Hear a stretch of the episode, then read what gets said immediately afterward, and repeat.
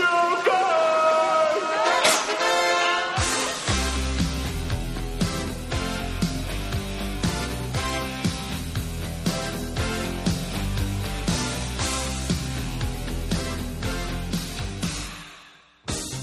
Hello, everyone. Welcome to Mouth Off. This is the official podcast of HeyYouGuys.co.uk.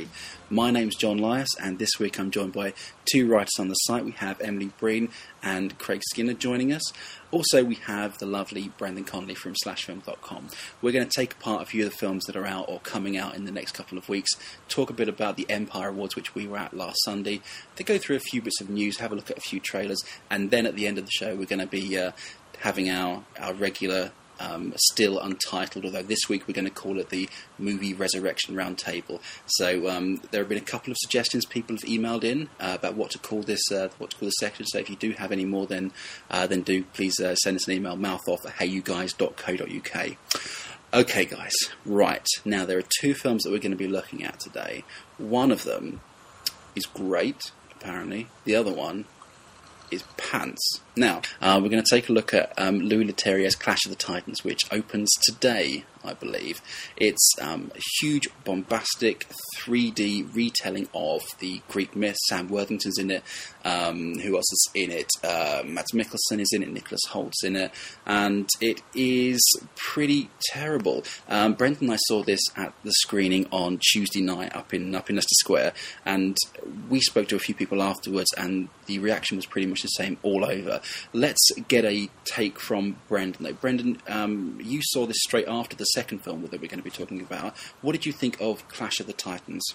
I think, John, we wouldn't be doing our job properly if at the end of this podcast anybody listening would consider for a second paying money to watch Clash of the Titans. I think it's an absolute atrocity. And I use the phrase crime against cinema quite a lot, and I'd say that this is really, it's a crime in the third degree. There's almost no redeeming elements to any component of it whatsoever. There's some competence in the lighting, some competence in the camera operating, competence in the editing, and competence in some of the CG. But pretty much on every other level, everybody involved should not only be ashamed of themselves. I'm expecting a personal signed letter of apology. Yeah, I have to say that, that you, though that was actually quite quite quite reasonably stated. Actually, Brandon, we once, when when we spoke after the um, after the screening, we used many many uh, many more words and ones that we probably couldn't talk about on uh, on a podcast that's suitable. Oh, we sounded like Hit Girl, didn't we? Yeah, we really really did.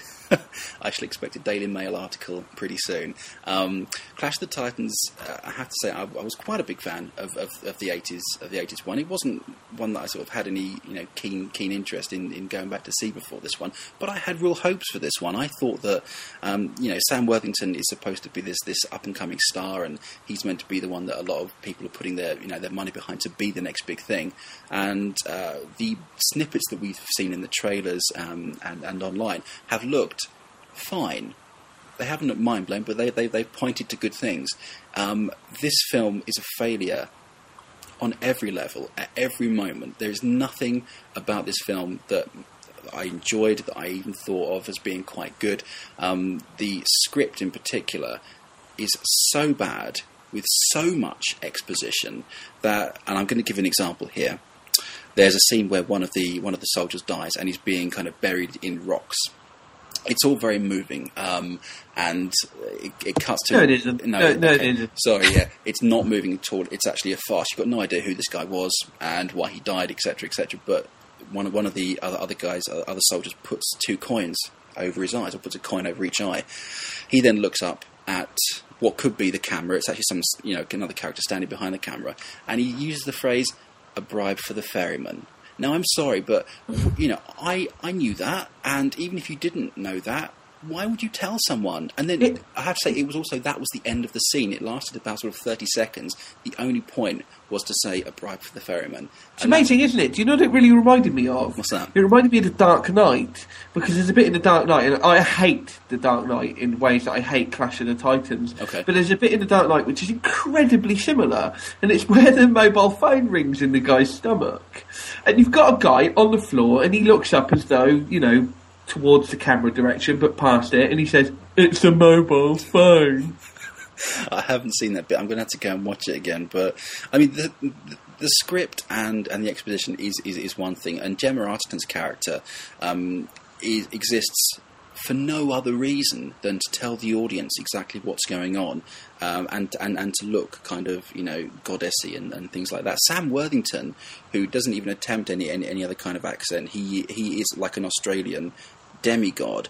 He has no connection to anything that's going on. It's almost as if he just lands in this, you know, in this city which is about to be destroyed, and they say to him, "Yeah, you. I think if you go off and, you know, and get these things and just kill the Kraken," he's like, "Okay, well, I'll just, you know, I'll go along." They try and do things like training montages. They try and do um, bits where he's supposed to call back to when his his like adoptive um, family died, and everything's very tragic. And the worst part, I think, for me was was the gods because the gods here are in the form of Liam Neeson as Zeus and, and um, Ralph Fiennes as, as Hades, their scenes together are so laughably bad. It's as if we're watching a sketch show doing a parody of Clash of the Titans. Liam Neeson, in particular, who's got these, you know, this enormous flowing mane of hair over what is a silver armored suit, which has lights on it, exactly like the Cylons did in Battlestar Galactica in the seventies. It's a farce. The whole thing's ridiculous. Ralph Fiennes. It's as if the anguished look on his face is that they've turned the camera on exactly at the moment where he's realised what a pile of crap this is, and it just goes on throughout the whole film. Well, um, there's something very amusing about that scene, actually, with the two of them. There's a few things. I'll rattle them off quickly. One, Agyness Deyn is one of the gods, right? And like she's been almost completely cut out too. Danny Huston's in it for like four seconds. Is that all the Poseidon stuff. Yeah, all the Poseidon stuff has just been like stripped out. Yeah, Don't yeah. know why. Right, Next, isn't it funny that it's Oscar Oscar Schindler and Amon having a rematch up there in Olympia? It's hilarious, and then it's really funny that they've both got these clear ideas on how you pronounce some of these words, and they're not buckling, and they're saying them back and forth to each other in completely different ways. Perseus, Perseus. it's just fantastic. It's Oh dear! I have to say, um, yeah, if, if they'd have called it Schindler's List two, I think it would have come away with uh, with with more fans. Um, let's let's open this up a little bit. Um, I've spoken a bit to to you, um, Em, about this. Um, you have no plans to go and see this. What what were your expectations of this film from from what you'd seen? Well, I, I think my hope had been obviously I kind of was a little bit affronted when I heard about the remake, and then I thought, well, if they're going to do it, presumably they're doing it for a reason and they're going to do it properly. And I, I'm not particularly an effects person, but I, I must admit I was intrigued to see what they would do with it. And I just I just think it's been a complete exercise in futility. I don't understand the purpose of it. it it's if anything, it's utterly utterly damaged the reputation of the film for a little bit because you're just quite off put from the whole story for a while, actually. Yeah, I think you're right. Uh, Craig, what about you? I mean, I don't know if you've got any plans to go and see this. Don't is, is my only other explanation. But what, what, what what did you think? Um, you know, sort of leading up to this to this film. Um, I think it looked like it could have potential to be a fun action film, but apart from that, I didn't have much hope. I think Sam Worthington, especially, I, I don't really understand why he's so popular. I'm not even sure he is popular. Do people go and watch films? He's not popular. Worthington? He's I not. think really. people would tell you that he's popular, um, but I've, I've yet to be convinced. No, I don't know anyone who would go and watch a film because Sam Worthington's in it. I think the films he's been in so far, people have gone to see them because of the films they are. I think you're right. Also, I'm not too sure about the amount of money that was spent on it, and uh, No. in particular the fact that they took what sounds like it's a bad film. I mean, obviously I haven't seen it, so maybe I love it, but um, they took what sounds like a really bad film that cost a lot of money, and then they spent an extra. I don't know what it was, maybe around 20 million or something, I think it cost to like, convert it to 3D, which Oh, it's everyone nowhere counts- nearly that much. It's actually it's, not. it's about six million, but all the same, how many Yeah. people feed for six million? And I have to say that um, this is one of the things that Brent and I were, were laughing about um, as we were as we were strolling away from the Empire Leicester Square. The Brendan, you mentioned this is a crime in the third degree. This is actually a crime against cinema in the third dimension because they've made it look such bad um, 3D. Um, we, we, we, were, we were laughing about the fact that in certain scenes, in particular the, the scenes um, contained within Olympus, where you have a shot of Ralph Fiennes, for example, and his face looks flat. The top of his head looks flat but a bit further back. It's as if they've got. I mean, and I put this in my review. It's as if they put body doubles in and then superimpose like a flat face mask. Um, the 3D works so so badly in, in certain scenes, and in the other scenes, it's of no consequence whatsoever. So, and and I had to say that this was the first film that I, I, I've been taking my glasses off quite a lot and thinking, you know, more so than Alice in Wonderland, more so than than, than that. I think, sorry, I might as well just watch this in 2D because the actual 3D, even the Kraken scene, it's just there's nothing to it at all.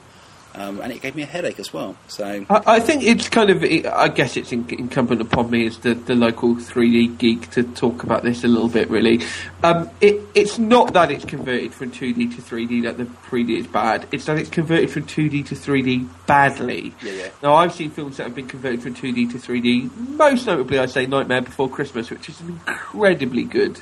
Uh, conversion and it's it's very good and there's even reasons you might choose to handle bits of your, your film this way rather than shoot them in 3D in the first place, depending upon what your intent is. Okay? Now, um, uh, the 3D in this film is problematic for one main reason. They can't get their cues in a line. They're trying to make us focus somewhere um, where our eyes aren't converging and vice versa it, it, could leave just about anybody with a headache. And now, 3D doesn't inherently give you a headache. That's not true. That's a myth. Bad 3D will give you a headache, however. And Clash of the Titans is pretty much like driving a truck through someone's frontal lobe. I mean, hmm. it's really very, very badly considered 3D. Um, is it because it's rushed, or is it because they went to cheat people, or is it because they just ended up with people who didn't know what they were doing, or is it just because the people who were doing it knew that it wouldn't matter anyway? But the, the, the bottom line is, it was done badly. Don't assume all 2D to 3D conversions are going to be bad. But this one, I mean, I love 3D. I think it is great. I think it is the future. I think it's a new vocabulary for cinema. But I swear, I swear to you, do not pay the premium to watch this in 3D. they're mugging you. Yeah, I have to say that I, completely, completely agree with that. Um, and I was just disappointed to see that um, that this film looks to be doing pretty well um, so far. I mean, pe- people are talking up the fact that it's going to follow in the success of, of, of Alice in Wonderland and be another big you know 3D film that, that does very well at the box office because then it could mean that we will see a lot of other rushed 3D conversions. And you know Brendan I'm I'm not quite as, as enthusiastic as, about 3D as as you are but um, I do think that when done well you know it can be it can be good. And what I'm really looking forward to is some other directors uh, make use of the of the tool in ways that we maybe haven't even thought of yet and certainly haven't seen yet. Guys I'm, I'm just, just before we kind of close up on Clash of the Titans um, um, your thoughts on, on 3D. Which 3D films have you seen? What do you think? Well, actually, I was going to say I have. I think some kind of news to be excited about in terms of 3D. I'm quite a fan of the idea of 3D being used in the sort of cheesy horror driving style movie mm-hmm. experience. And um, although we can't talk about it for a few weeks until it goes up on the site, I spoke to Neil Marshall last week, and obviously he's about to be involved with Burst, the exploding people three dimensional movie film, which I think sounds genius, and I'm super excited about that actually. so you, I mean, uh, you can't talk much about it. Come back on the podcast when you can, and then, and then can't we'll talk, talk about, about Centurion. Can't talk about the Neil Marshall, but in terms of Burst, yes, I'm excited about the horrific future of three dimensional film. that sounds good, Craig. What about you? 3D? Um, are you a big fan of it? Um, I can't say I am. No, I've only seen two films, and I think I've yet to be impressed. I think I'm I'm definitely not writing it off in any way because um, obviously it's a new technique that could be used really interestingly, but I haven't seen it used really interestingly yet. Um, so I'm excited. I'm, I think I'm excited about seeing a real visual master get behind it and do something really interesting with it, or even just a more kind of art house take on it might be quite fascinating. I saw last year Enter the Void, uh, the Gaspar Noé film. And I walked out of that and thought, oh, if only he had enough money at the moment to make a 3D film, because it would be just fascinating to watch. I don't know if it would necessarily be good, but it would definitely be fascinating. I do. It wouldn't. but we can save that for another time. Okay, Brendan, let's let, let's close up on Clash of the Titans. Should people see it or should they not? They should absolutely not see it. And if they, for any reason, are a fan of the original, be warned that this film insults the original. Don't. and you are going to leave feeling. Ins- uh, uh, specifically and pointedly, he has a little moment where they attack the original film, don't they, John? Th- th- uh, don't go and see Clash of the Titans. Do not go and see Clash of the You, you've been ordered by Brendan, and I have to say, I'm going to add another voice to that chorus because it is um, probably one of the worst films that I've seen for a long, long time. There was no love in it. There was no degree of humanity in it. It was pretty much pretty pictures, pretty people jumping about, shouting. There's some swords. There's uh, a bit of a bit of CG, the Kraken, which doesn't look very good at all, and is there for no reason other than just to show off, um, you know, the uh, the director's ability or not to handle CG. And I, I couldn't forgive what, what they did with, with the old film because I'm, I'm not going to tell you what exactly happens because you may end up seeing it, but um, it's it's a moment that could have been uh, quite a nice little nod um, to fans of the original, and it ended up, uh, like I said, just you know punching them in the face. Um, so don't see Clash of the Titans in 2D or 3D. Um, okay, guys, let's move on to something a little nicer. Brendan um, and Craig, uh, you've seen a film um, that I think hasn't been marketed particularly you know so far here um, in the UK. You can tell us a bit more about it. It's um, Drew Barrymore's directorial debut. Uh, it's Whip It. Craig, you saw this quite a while ago, didn't you? What did you think of it? Yeah, I really enjoyed it. Um, I think I didn't like it quite as much as I, I think Brendan did, but um, from I just saw some of his tweets uh, about the film. It sounds like he really, really loved it. I think I really enjoyed it. Um, Tell us a bit about the actual, because I mean, uh, all I all, all I know is you know from, from as, a, as a film fan is that it's about it's got Ellen Page and it's about roller derby. Yeah, I think it's about it's about a new type of roller derby. I think that's probably the most important part. Um, it's an update to roller derby where it focuses on what I suppose you could consider a more alternative scene. But there's a very good joke in the film uh, where one of her friends, kind of her old friends, the main character Bliss, says to her, "Are you alternative now?" And she replies something along the lines of "Alternative to what?"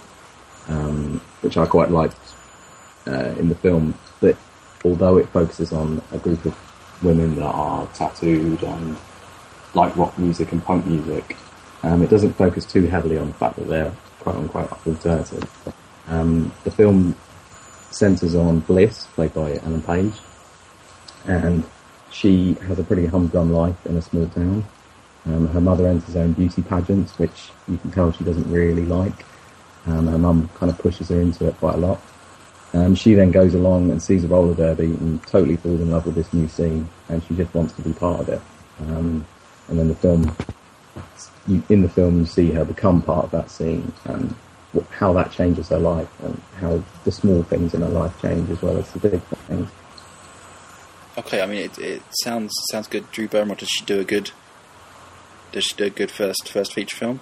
I think she does a solid job. I didn't think there was anything massively impressive about the direction, but I think it's competent, and it, it well, it's more than competent. It's really solid. I think uh, the action's kind of exciting. Uh, I think some of the roller derby scenes could have been a bit, bit more exciting the way they were filmed, but it was it was pretty good. And uh, I think pacing wise, it's great. I think as a film in general, people are going to love it. I think it's a real shame that it doesn't really appear to have had much a decent marketing job. Uh, what about Ellen Page? How's she doing? Because she's one of my favourites, and you know, I'm looking for something you know good from her here. Does she deliver? I think she does. Yeah, she gives a really sweet, kind of genuine performance. I think after seeing Juno, which kind of tires after a while. I think the performance in Juno, and I think it can be a little bit painful to look back on that film sometimes with the the way that she was in it. And I think a lot of people who maybe didn't like Juno will actually like with it, and will like Ellen Page again. Um, I think she's pretty good in it. Yeah, and she dropped out of uh, Drag Me to Hell to play the lead in this role, so it was obviously something she was interested in doing. And I think she, yeah, she turns herself up really well. Okay, excellent. Brendan, tell us about your experience with Whip It. I think it's a, it's like my new sweetheart, really. Do you know what I mean? It's like a it's like a dessert that I can't wait to, to eat again. I think this film challenges, or can be used as a way in discussion of challenging the way that we normally think about cliches in cinema.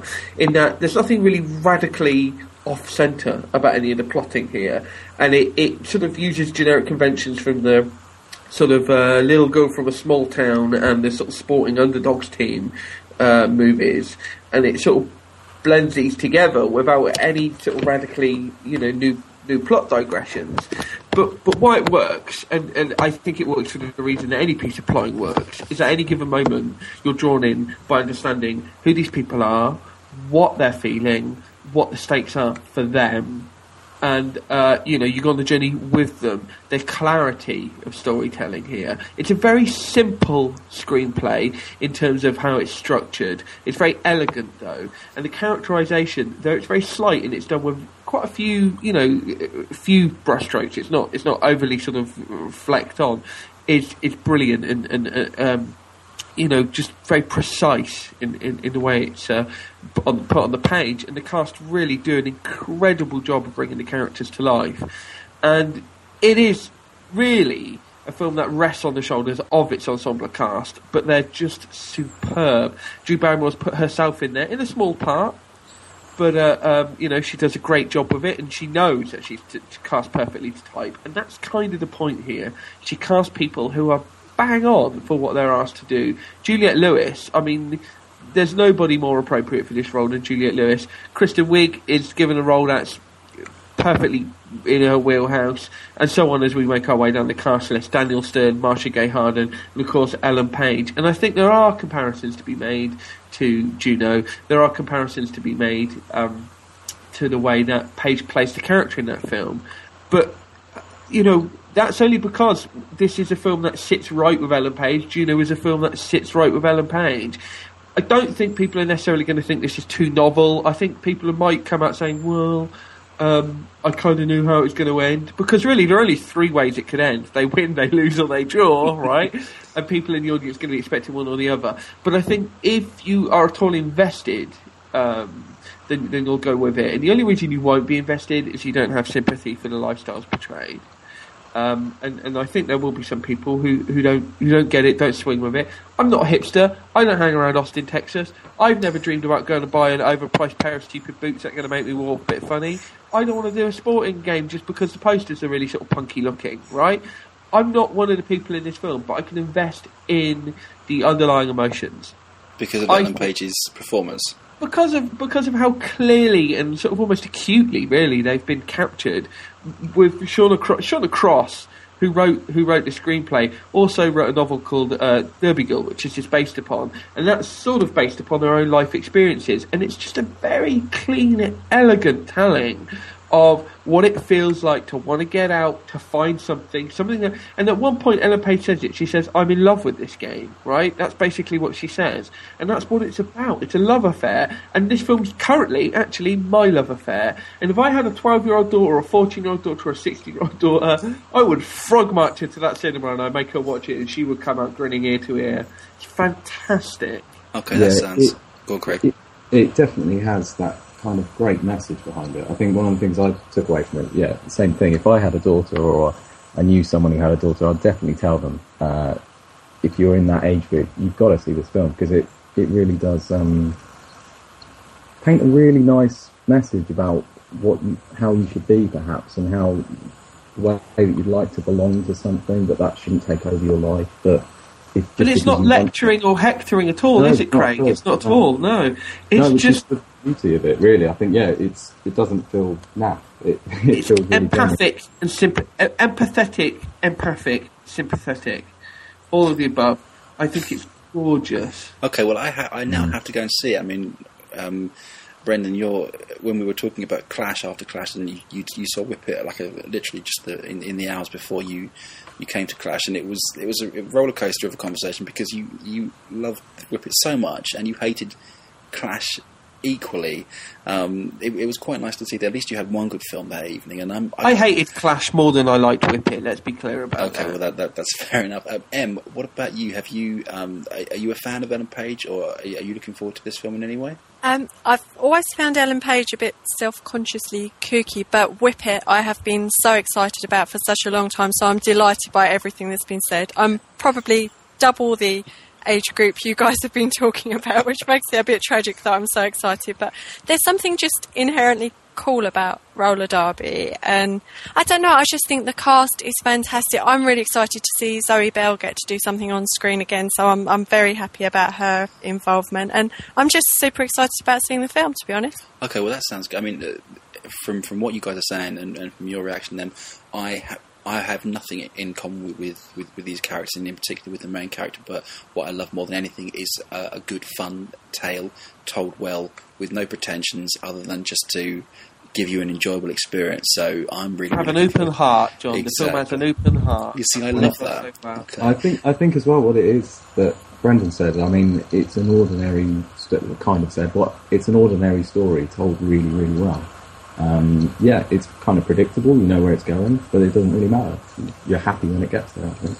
And that's in a complete opposition to Clash, which is an extraordinary tale told incredibly badly. So, okay, that brings us nicely to the end of our film review segment. Um, thanks, guys, for your for your recommendations. Clash is is open now. Don't you dare go and see it. Uh, Whip It, I think, is coming out uh, next couple of weeks, guys. Does anyone have a release date? Next? Wednesday, Wednesday, Wednesday of this week. What better way to spend your Wednesday evening than going out to see Whip It? Okay, let's move on to the next uh, section of the podcast. We're going to talk about um, a, a, a bit of news, and um, there was an award ceremony held um, here in London last Sunday night, uh, which was the Empire, the Jameson Empire Awards of 2010. Dave and I got to go along um, to see this. We were on the red carpet, and Em was at the after show party. Um, the main difference between this and, and a lot of the bigger uh, award ceremonies is that this one is voted for by the by the readers of Empire, and there were a few different um, winners um, in, in opposition to the to the British and American academies, and it, I think it would be quite interesting just just to maybe you know touch on it a little bit. Um, when we were on the red carpet, obviously people were flying past, but we did get a chance to speak to a couple of people. Uh, Armando Iannucci was uh, was in particular. He was on very very good form, and he was there because In the Loop was uh, up for a couple of awards and actually won in uh, in the category of best comedy, which was really really good to see because it had these nominations uh, for the Oscars and also for the for the BAFTAs, and came away with nothing. So it's nice to see that this one kind of is doing so well. Got to spoke to him, uh, speak to him. I was talking to him about about Chris Morris' new film Four Lions, and maybe that will be in this category next year. Um, but also, I wanted to know about the Alan Partridge movie because I know that he is talking uh, with Steve Coogan about that. He didn't confirm anything to us other than that that their main concern now is just getting a story that works for everyone. So um, we'll definitely, definitely keep our keep our eyes open on that. I also got to speak to the two stars of Let the Right One In, which is the other film that uh, that kind of um, made good on, on on its promise by taking home the best horror award. Uh, these two these two um, these two kids, I think, are about sort of 15, 16 now. They were they were relatively nervous, but um, when I got a chance to speak to them, I said, "Are, are you going to be enjoying, or are you going to be entertaining the notion of, of Let Me In, the the US remake that's coming out?" Um, they kind of look sheepish, and then and then um, and then the guy said, "Actually, most American remakes are just crap." So uh, that that was a nice a nice charming thing for him to say. So I guess he'll be looking forward to it. Um, but there was um, best actor was Christoph Waltz. Uh, Aaron Johnson took home an award for best newcomer. Uh, Harry Brown was best British film. Uh, but the, the the differences were the Avatar awards. They got best film and best director. Now this kind of shows that the Readers of Empire are clearly behind Avatar and, and James Cameron.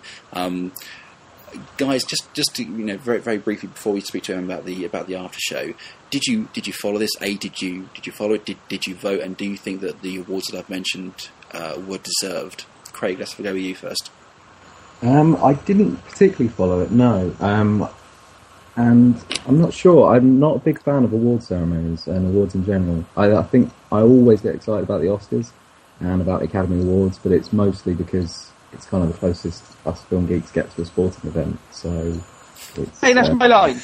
I've heard that said many times. uh, it's true though. It really is. Your if it's yours to start with, Brendan, you're right. It's perfect. It's it is, and they're often ridiculous. They're often odd, um, but they're always fun to watch. And I think looking down this list of winners, um, some of them to me just stand out like crazy. But some of them I'm really happy. I'm really happy that In the Loop finally got some sort of recognition. It's absolutely great film. Um, and let the right one in as well, definitely.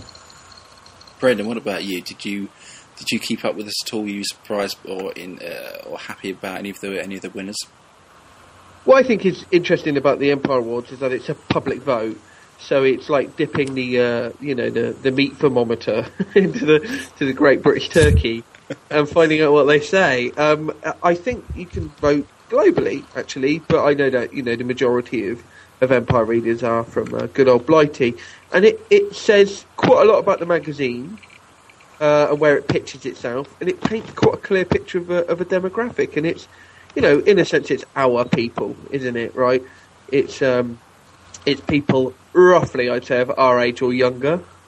Um, of similar sort of generic interests in terms of the sort of films we like. It's absolutely never got anything to do with the quality of the films, but I don't think that's the point of this particular award ceremony in particular.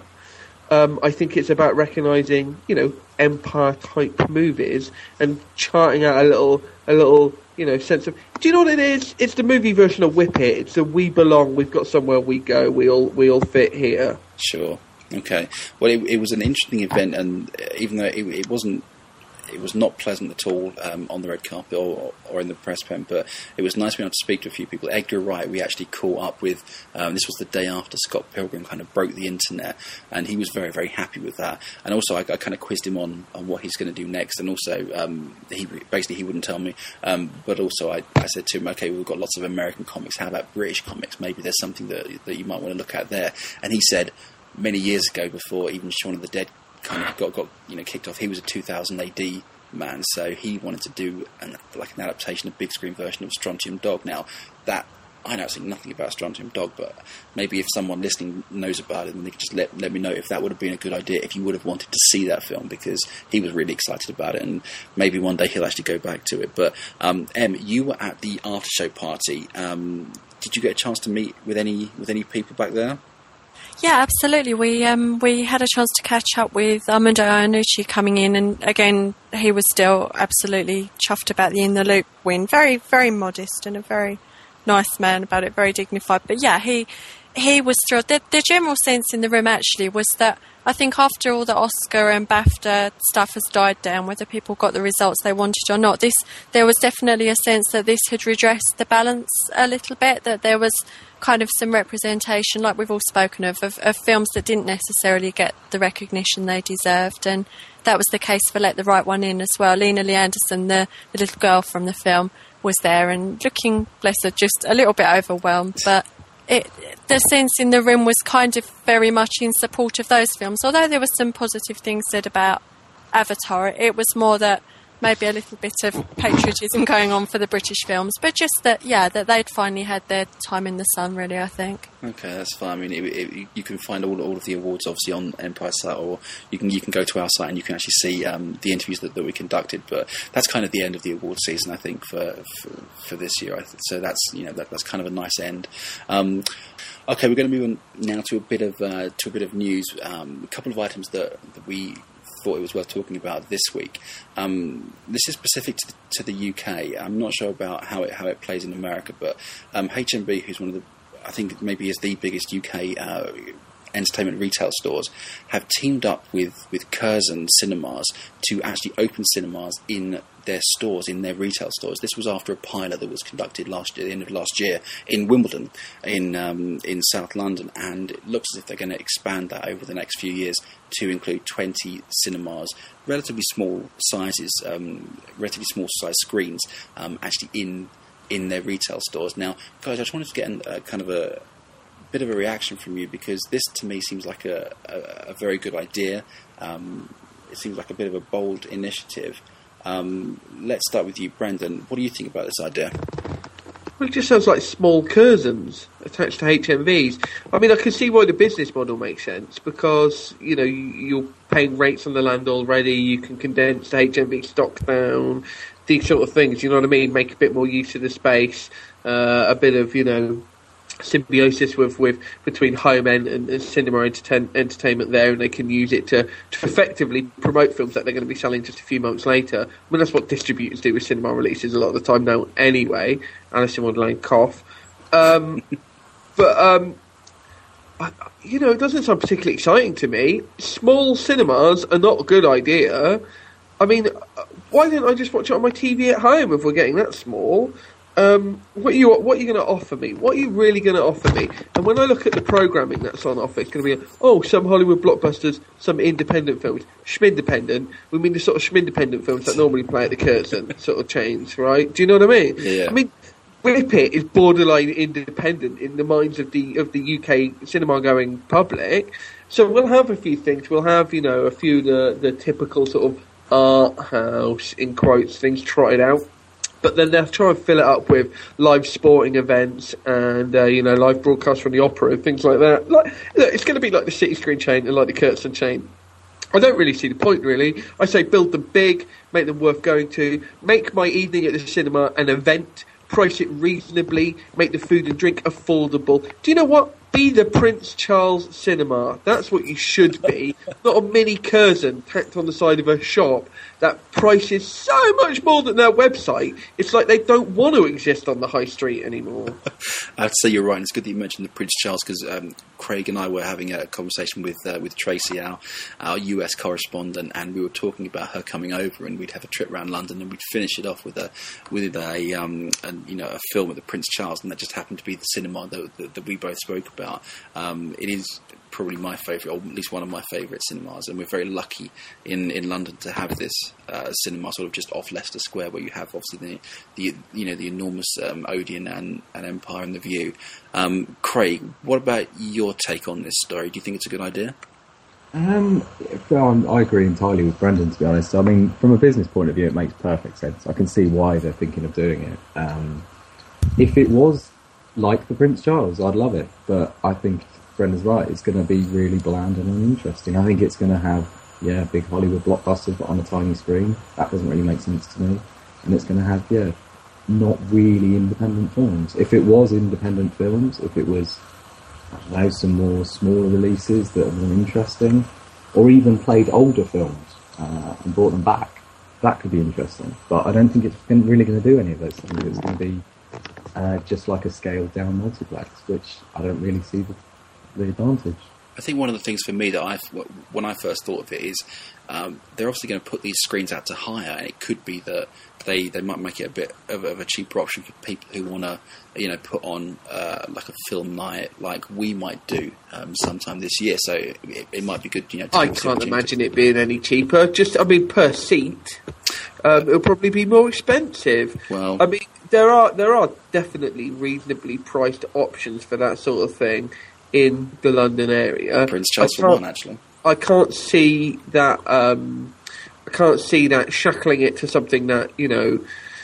It's got too corporate entities driving it is going to make it easier for anybody. Well, I'm, I'm hoping to. I'm just thinking that this is the almost the equivalent of putting a Starbucks inside a inside a Borders. Do you know what I mean? Like a like like a bookstore. It's kind of that worked out, didn't it? Yeah, it really did. Um, and what do you think also, about this? Uh, uh, if, if, if you were browsing in HMV and you happen to cast your eyes aside and see that a, a film that you were vaguely interested in was starting and it was relatively cheap, would you would you make use of it? Oh, I. I just think it's all a bit depressing. It just like the Starbucks in a Borders. It's just it's the homogenisation of the high street. I just I would hope I wouldn't go in because it's you know you if you're going to support small cinemas, support your small local cinemas that are closing every single week. You know, support your little local theatre that does a screening a couple of times a week. This just sounds, it just sounds depressing. And no, I would really hope that I wouldn't because just to be able to, I don't know, pick up your music and then nip and see a film as part of your Saturday just seems a bit dull, I think, to be honest. Okay, well that, that sounds that sounds quite good. Actually, you guys have convinced me that it's not a good idea. Thank you for that. Um, but it's going to happen anyway. It looks like so we'll be able to have our chance to choose or you know to attend or not. So okay, that that's one bit of news that we just picked up. That that was UK. That was UK only. A couple of um, trailers we'll just talk about quickly came out. Um, there was a new a Team trailer that came out, I believe it was yesterday or maybe the day before, and this came out a couple of days after the Expendables trailer. Both very similar in terms of, of, uh, of what they offer. Um, and I have to say that there was quite a, a, a positive reaction to, to the A Team trailer in particular, as it seemed to give a lot back to the people who were um, looking forward to the revival of the 80s thing. Um, let's start with you, Em. Have you seen either of them? Are you interested for either of them? Um, I'm I'm a little bit peculiar when it comes to trailers. If I'm very interested in seeing a film, I don't deliberately don't see the trailer. So the A Team, because I'm slightly curious about what they're going to do with it, whether it's horrible or brilliant. I have not watched the trailer deliberately. The Expendables I can take or leave, so I have, and it looks. I don't know, Jason Statham and lots of old action stars. It looked cheesy, popcorny goodness, I think. Probably dreadful, but maybe in a good way. Okay, I have to say that's kind of similar to, to how I saw the A Team. But Craig, what about you? Have you do you have any um, reaction, good or bad, to these trailers? Um, I had reasonably negative reactions to both, to be honest. I didn't really like the A Team trailer. I didn't like the first A Team trailer we saw, and this recent one I wasn't a fan of either. Whereas the Expendables, I quite enjoyed the footage that we got last year. Um, I thought it looked like a fun, fun B movie essentially, but with a fair bit of money. And this new trailer made it made it look a little uninteresting to me. Really, it it, it reminded me too much of Rambo, uh, the most recent Rambo, and I think the parts that didn't work in that Rambo film were the politics, terrible, terrible politics, and the the way Sylvester Stallone tried to inject a more thought-provoking story and really failed abysmally. And I think if maybe stuck to just the fun, it could have been a better film. And I think The Expendables, I worry it might be the same thing, that he might try and make it a bit too serious and lose sight of what he's actually doing. Do you think that there was a quite a heavy dose of, um, of self parody in it? Because that was the impression I got that the whole thing was was just an exercise in, in bringing back these these guys, making them go through a very similar mission, you know, type film, lots of bangs and explosions. And yet the new trailer seemed a bit more generic, seemed a bit more, uh, seemed a bit less special. I have Yeah, to say. Planet Hollywood reunion, definitely. exactly. That would be great. Escape from Planet Hollywood. That's what they should call it. That's, uh, Brendan, what about you? You're a big fan of the A Team trailer, weren't you? Jon, I'll tell you what. When you uh, started off this podcast tonight, you had to call me up, didn't you? Because I was asleep, and I was asleep because I'm not very well, and I think I'm not very well. Let's be honest, I think I'm not very well because of the A Team trailer. um, I was actually on the verge of calling an ambulance about 30 seconds into it. It's shocking. It's shocking. It's insulting. It's absolute lowest common denominator pap of the worst kind. And indeed, so is The Expendables. What's the point of these films?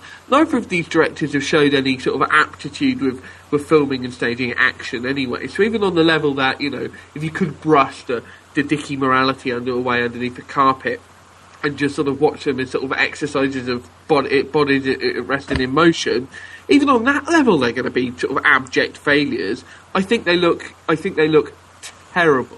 These two films. I've got no interest in either of them in any way whatsoever, and I'm embarrassed to see all these horrible, sort of wrinkled right-wing Americans sort of parading around like it's their glory days. It's just sad sad. So I, I almost needed to watch Hot Tub Time Machine after the Expendables trailer. Luckily, I did see Hot Tub Time Machine after the A Team trailer because that's where I first saw it. They actually screened that one to us before the uh, Okay. before the before the Time Machine.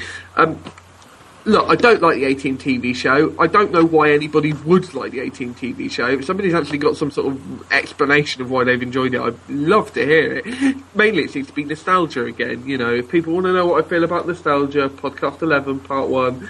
But um, I'm not at all interested in either. I'm disgusted at the sort of general drive of commentary on the internet being positive on things. Nobody's thinking anymore. There's an absolute lack of, of critical engagement with things, and, and it's just getting tiring. So you, you're going to be first in line when both these films come out, then, Brendan. Yeah, and if you open my jacket, you'll see I'll have loads and loads of sticks of dynamite wrapped around my body. I'll be smoking a big cheroot. I think you'd fit in pretty well there. okay, guys, we're gonna. That, that, that's the end of our, of our sort of snippets of film news. We're going to move on now to our movie resurrection roundtable. But just before we do, just to let you know, if you're listening to this podcast over the weekend, that um, our chief editor of the site, um, Dave, is actually over in uh, in America at the moment. He's been invited to see Pixar, and he's spent a whole day with them. I believe it was yesterday, and got a lot of interviews with with Lee Unkrich and and John Lasseter. He's doing his video diaries uh, day by day about his experience out there in Pixar, and he's also going to be at WonderCon in uh, over the next couple of days. So if you're at all interested in Toy Story 3 or anything that's going on there, um, do check this out because he's updating it, and he's just he's been excited for the last 70 odd hours. So um, it's it's a pretty good watch. Um, okay. guys, this is our movie resurrection roundtable, and like as, as I said before, if, if any of you listening out there have a have a better title, um, do let us know. Do email in. Um, I'm not going to go first this week. Uh, I'm going to, and Brendan, I think you went first last week. So, Em, let's go with your film. Um, what film are you going to recommend to us this week? Okay, well, my film is fairly contemporary, but there's a good reason for its uh, seemingly modern year. It's the film Cherish. It's a 2002 movie directed by Finn Taylor, and it's not exactly star heavy, shall we say. It stars Robin Tunney, who really, apart from the craft, hasn't overwhelmed the world of film, although she's done quite a lot in TV.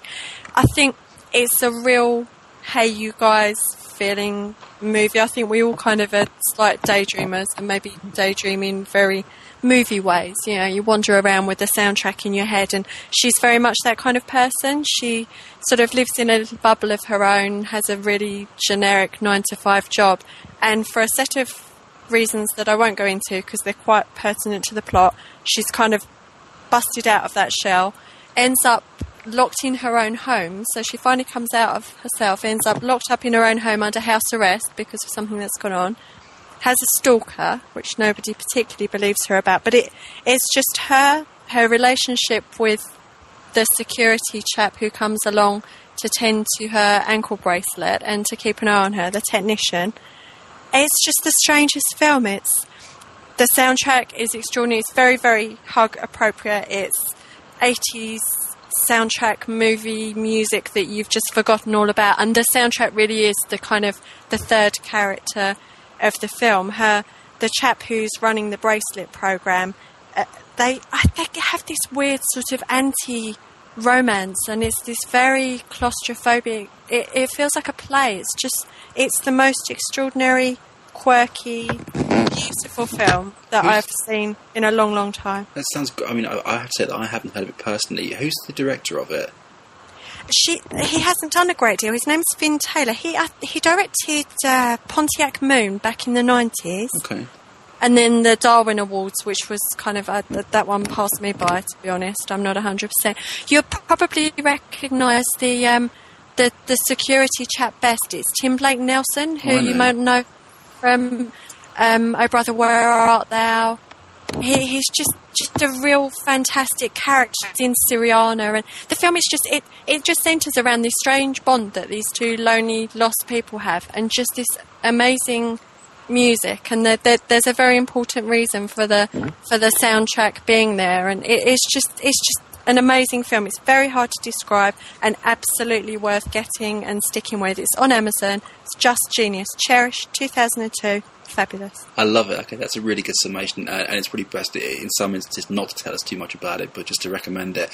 What I'll do is, I'll, uh, on the post for this podcast when it goes up on the site, I'm going to put trailers for each of them, um, so that you can kind of get get an idea about um, about what the film is, if you do so choose to go and buy it. So that's great. Thanks for that, Em. That's that's excellent. There, there might be spoilers in the Cherish trailer, but I remember when I was out in LA in 2000 when it came out, and I saw the poster, and uh, it's the picture of her with a lollipop. I don't know if that's like on the cover of your copy or whatever, but it was the movie poster when it came out, and I think that was enough to convince a lot of people to go and see it. Right. Okay.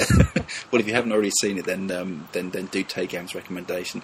Um, Craig, we're going to move on to you now. What's your movie rec- uh, resurrection? Um, my film's also quite a current one, uh, well, quite a recent one, but um, it's one that didn't get any distribution in the UK. Uh, it's a film called Linda, Linda, Linda. It's a Japanese film directed by Nobuhiro Yamashita, and it centres on a group of girls in a high school who are trying to get a band together uh, to perform at their school festival. Um, I picked it because it reminded me a little bit of Whip It, or vice versa um, in the way it kind of is a sweet little story about teenagers, um, and it has a kind of a traditional narrative where they're trying to get their band together to play, uh, almost like a battle of the, the band style finale. Um, but the film focuses more on the practices, uh, the kind of little tiny moments between the exciting drama. Um, it doesn't over dramatise the characters. Uh, and the way it deals with the relationships is really, really impressive. It it reminds me more filmmaking wise of Jarmusch, Jim than it does uh, more kind of high school dramas. Um, it's just an absolutely fantastic film. Is, is the soundtrack um, a particularly good one? Uh, yeah, it definitely. It, um, they try to decide what they want to um, play at the end, and uh, they settle on a song by the Blue Hearts, which are kind of Japanese Ramones sort of band.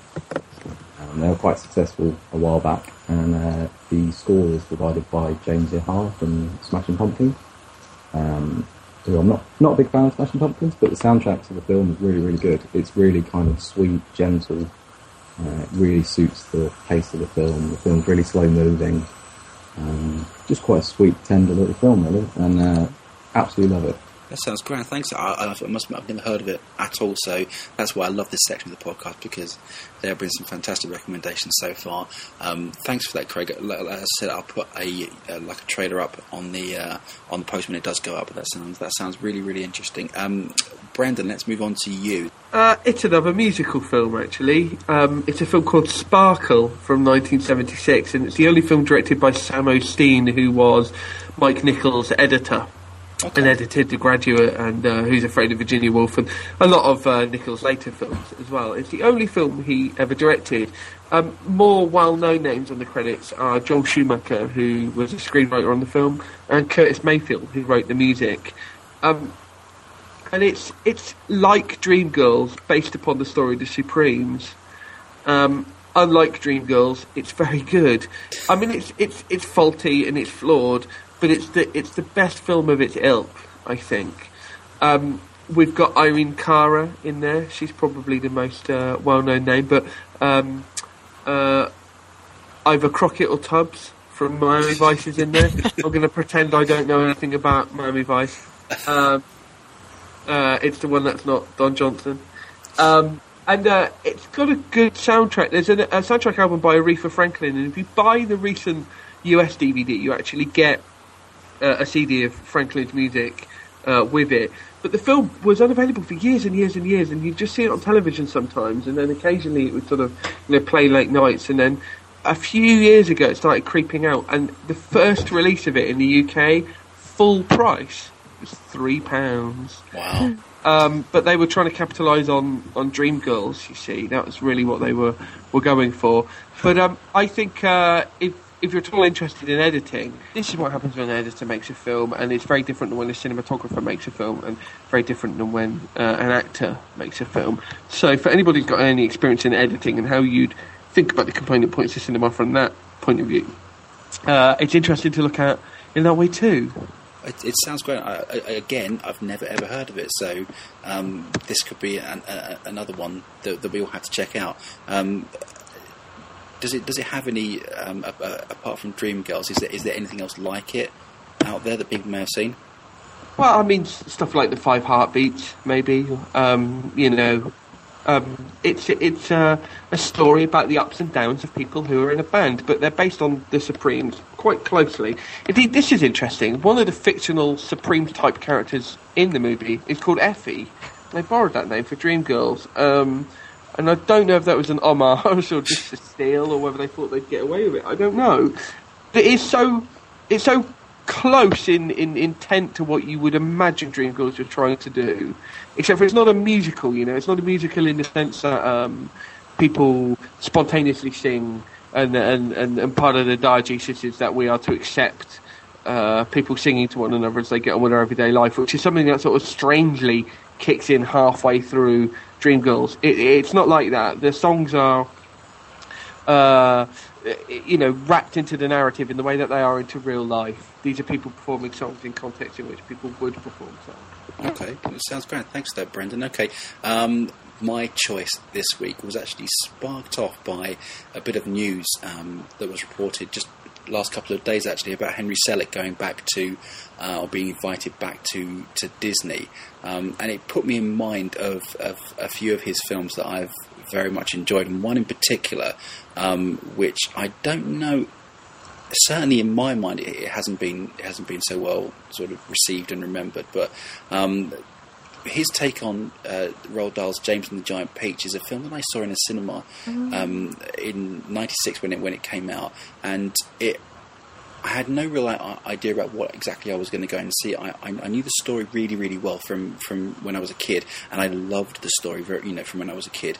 Um, and I wasn't sure about the take because when I when I got into the cinema and it began and it was live action, and you had Joanna Lumley and uh, Miriam Margolyes being Aunt Sponge and Aunt Spiker to um, to Paul Terry's uh, James Henry Trotter, and and I knew that the, the story that, that, that they were going through, and, and the live action when he meets the you know the old guy Pete Possum, the way he played him, it all seemed quite generic, and it seemed like a bit of a disappointment to me. But as soon as uh, Henry Selick gets his hands on, on the stop motion animation, when James actually goes into the giant peach, and you see these um, just really really wonderful uh, insects as uh, as they are, they are, uh, are transformed like the giant peaches by these sort of magic crystals.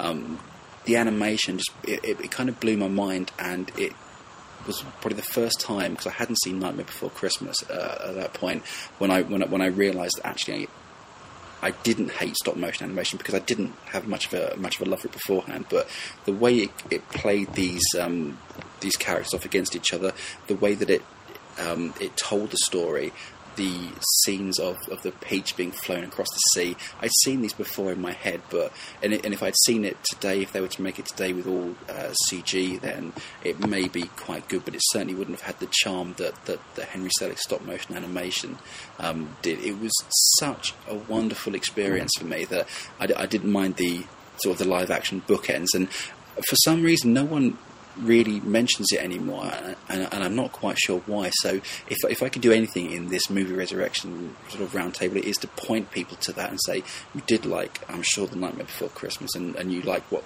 you know Henry Selick has done, but do go back and check this out because they, they treat the the story with the um, with the respect that it deserves, but they also add a little something with uh, with all of the wonder and the and, and, the character design and the way that the stop motion animation plays so perfectly to what they're trying to say. Um, guys, has anyone else seen this? Anyone else a big fan of this one? Yes, definitely. It's a fantastic choice. It, it just managed to give you exactly what you had pictured in your head as a child. As an adult, I just thought it was genius. That's that kind of fear and wonder and just extraordinary movie. I thought it was amazing, and I'd forgotten all about it actually. That's it, and I think that, that a lot of people have. Craig, what about you? Have you ever seen this one? Um, I have, yeah. Um, it didn't really click with me at the time, but it was a film that I, I kind of saw on an off day, and I thought I needed to revisit it really. Um, so it's definitely going to the top of my pile again. It is pretty worth doing, actually. Brendan, what about you? I do like it, Jon. I think it's lovely, and I think Selick is a is a genius director of, of stop motion. I think some of the live action stuff um, is so deliberately in a sort of a, an outdated style. It feels like feels like Oz era stuff. Mm. Um, uh, that I think modern audiences might bulk it in. I think that might have been part of its problem. I'm not sure the songs are really up to the standard of, of those in Nightmare Before Christmas, or indeed the one in Coraline. Mm. But um, uh, it's a fine film. No, no getting away with it. Away, away with it. I think um, I was hoping for a moment though you were going to actually say Monkeybone. No, uh, is that a future recommendation from you, Brendan? Then that could Um, be interesting. May- may- Maybe not, but but uh, it's the film. It's Selick's sort of black sheep, isn't it? It's the one that really is not accepted. Oh, I love it. I've, I've not seen it. I'll have to check it out. Wonderful. Okay, well, there you go. You have two recommendations this week from uh, from one of us, so that's perfect. Um, okay, guys, I think we, we should draw it to a close next. We're kind of running just over an hour, so um, thank you, thank you very much, uh, Em, Craig, and, and Brendan for your for your time this weekend, for your opinions, and um, uh, what I would say is do check out and. Any of the news, any of the any of the interviews that we conducted at the Empire Awards, uh, do check it out on heyyouguys.co.uk. You can follow us on Twitter at heyyouguysblog. Um, we are also individually all on Twitter as well, so you can find us there. Uh, Brendan Connelly you can find uh, on slashfilm.com, and as I say every week, because it's worth saying every week, Slashfilm UK is a really, really excellent column which which goes up every Friday. So, okay, guys, that's it for another wonderful week. Um, look forward to uh, speaking with you soon.